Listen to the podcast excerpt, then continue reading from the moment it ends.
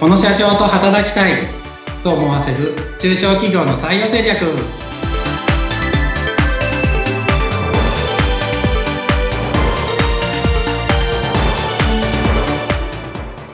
採用定着士で社会保険労務士の梅田です。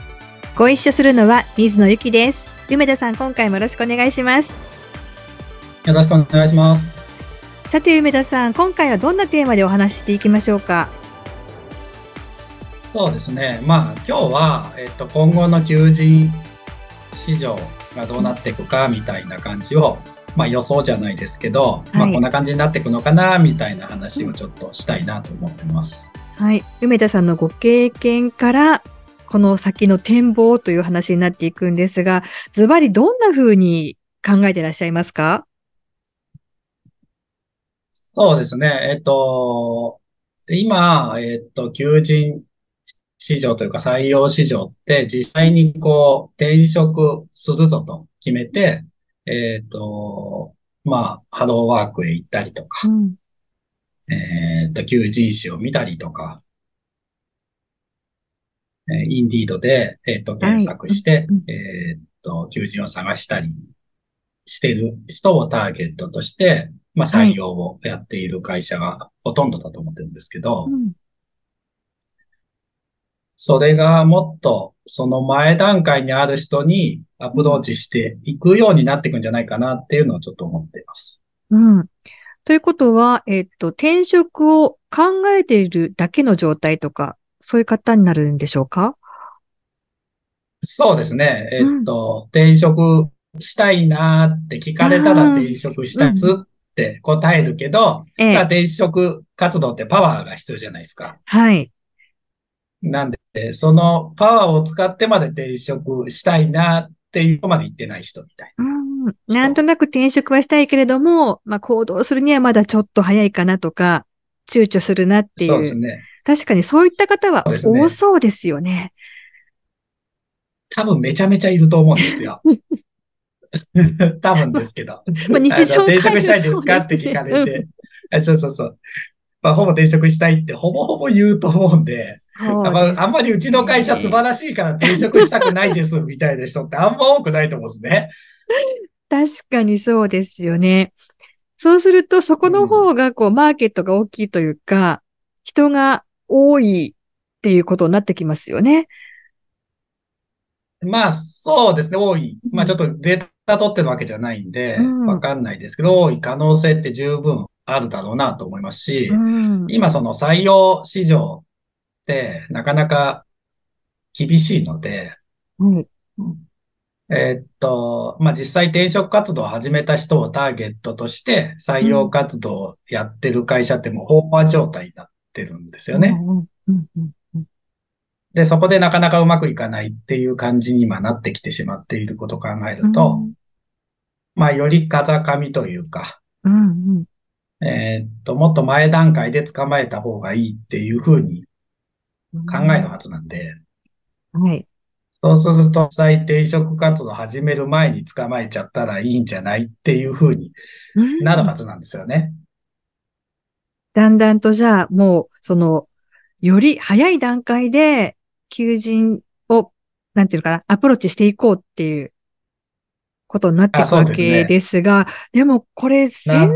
在意識の、うん、てか潜在層っていうんでしょうかね。なんとなくこう、転職したいなって思ってる方たちっていうのは、探すの難しくないですか？そうですね。うん、えっと、やっぱなかなか今までは探すの難しかったんだろうなと思うんですよ。ええ、で、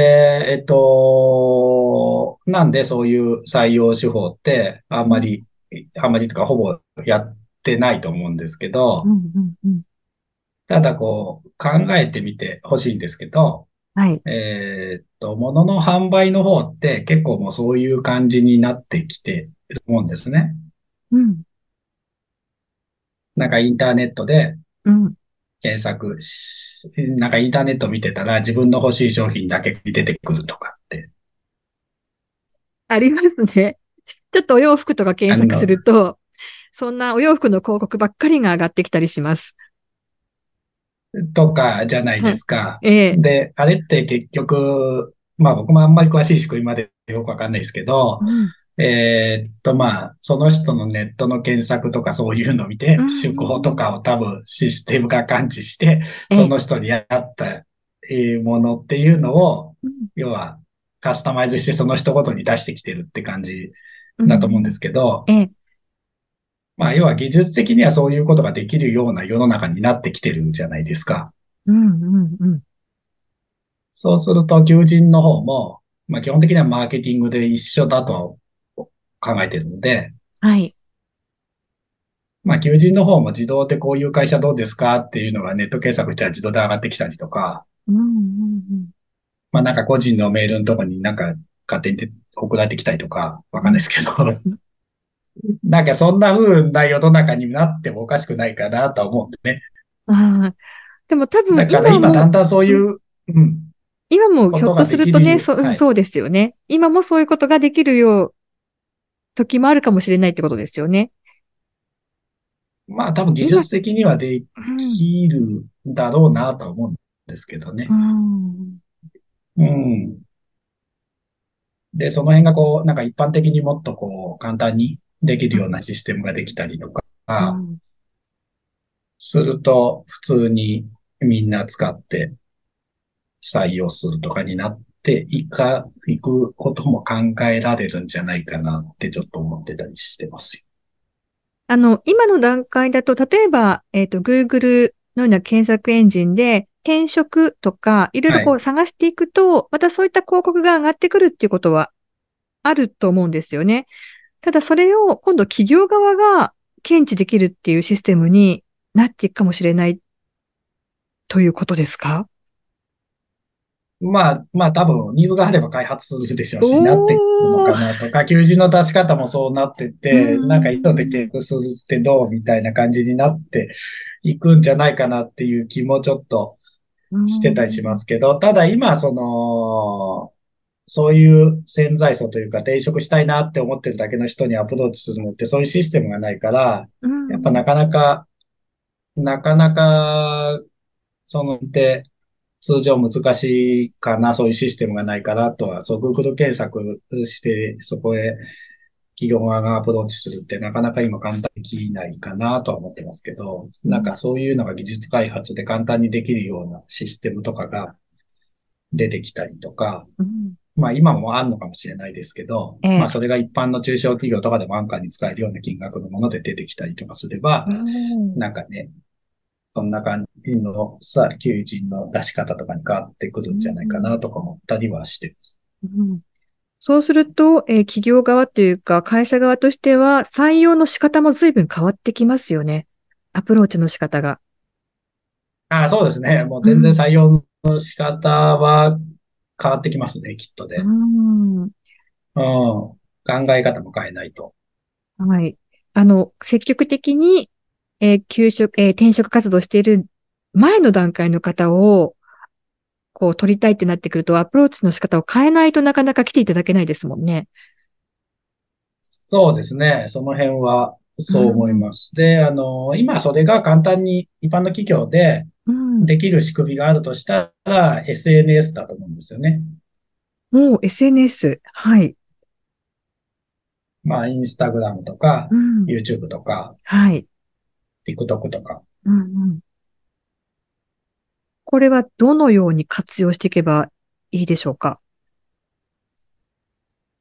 えっと、まあ、ね、YouTube とか TikTok とかって別にあの、求人を探したくて別に探してる人じゃないとこにアプローチできると思うんですよ。なんかこう、おすすめとかに、あまあ見てるとおすすめとかに上がってきて、はい。で、なんか自動でたまたま見るみたいな感じにはなるんで、うん、そうすると全然転職を考えなかったけど、まあなんかそこの動画とか、うん、まあインスタだと写真とかですけど、うん、まあそういうのを見て、あ、この会社ちょっと気になるなと思って、そこから調べて、ちょっと転職考えるとかって感じに、うん、えー、なっていったりはすると思うんで、うん、そうするとその転職予備軍というか、そこへのリーチという意味だとできると思うんですよね。うん、なんで、まあ、その辺をやってる会社っていうのは徐々に増えてきてる感じですね、これは今でもじゃあ取り組んでいらっしゃる会社はあるということですか？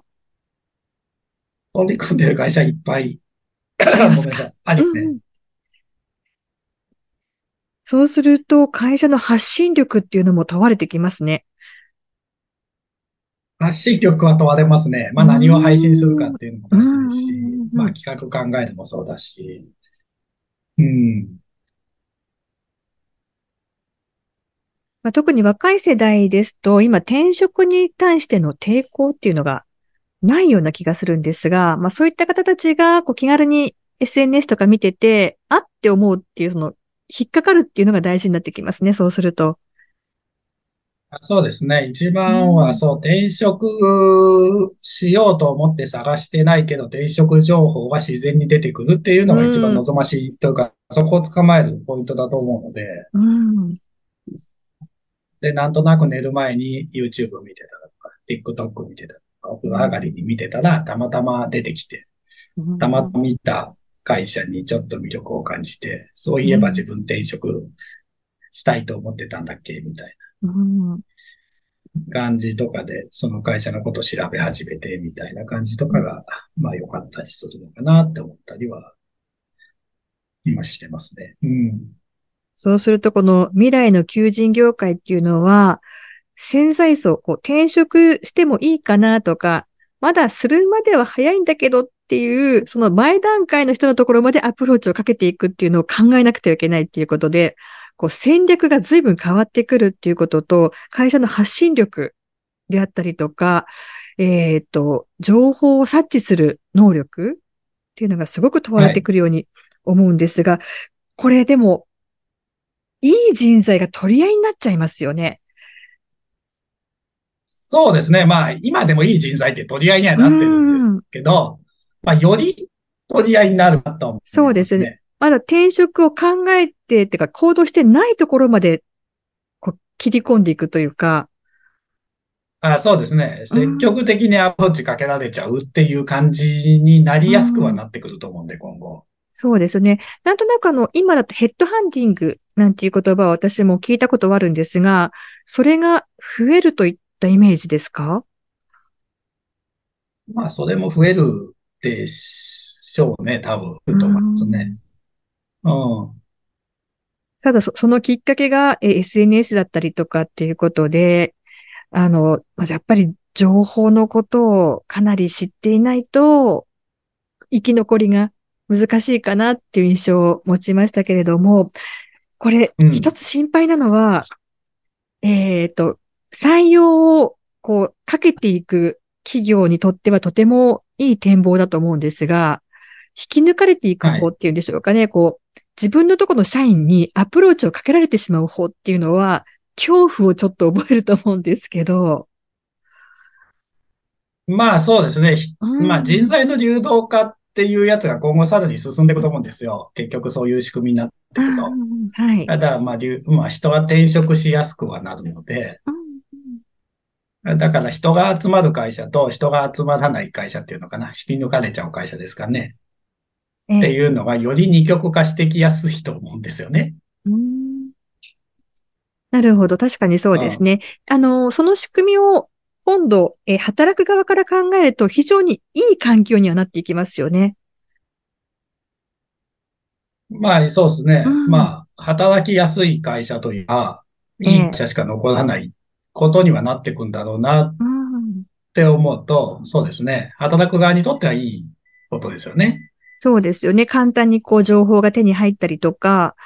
まあ、あの、そんなにこう転職する気がなくても、あ、こんないい条件でとか、こんないい条件でとか、あ、こんな近くにとか、あ、こんな人と働きたいっていう情報がたくさん入ってくるっていうのは、本当に働く側にとってはいい環境になっていくとは思うんですが、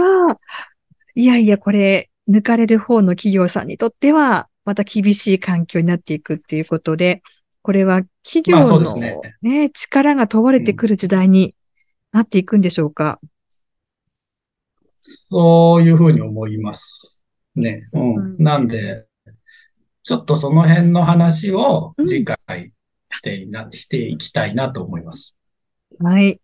そうですね。えー、今後の求人業界というテーマで今日お話しいただきましたが、まあ、今、こうね、求人に一生懸命働きかけている方ではなくて、その前段階の方をなんとかこう採用していこうっていうふうに動いていくんじゃないか。そうなると今度は、えー、会社の組織力などが大事じゃないかということになってくるということで、次回はそのあたりのお話をしっかりと伺いたいと思います。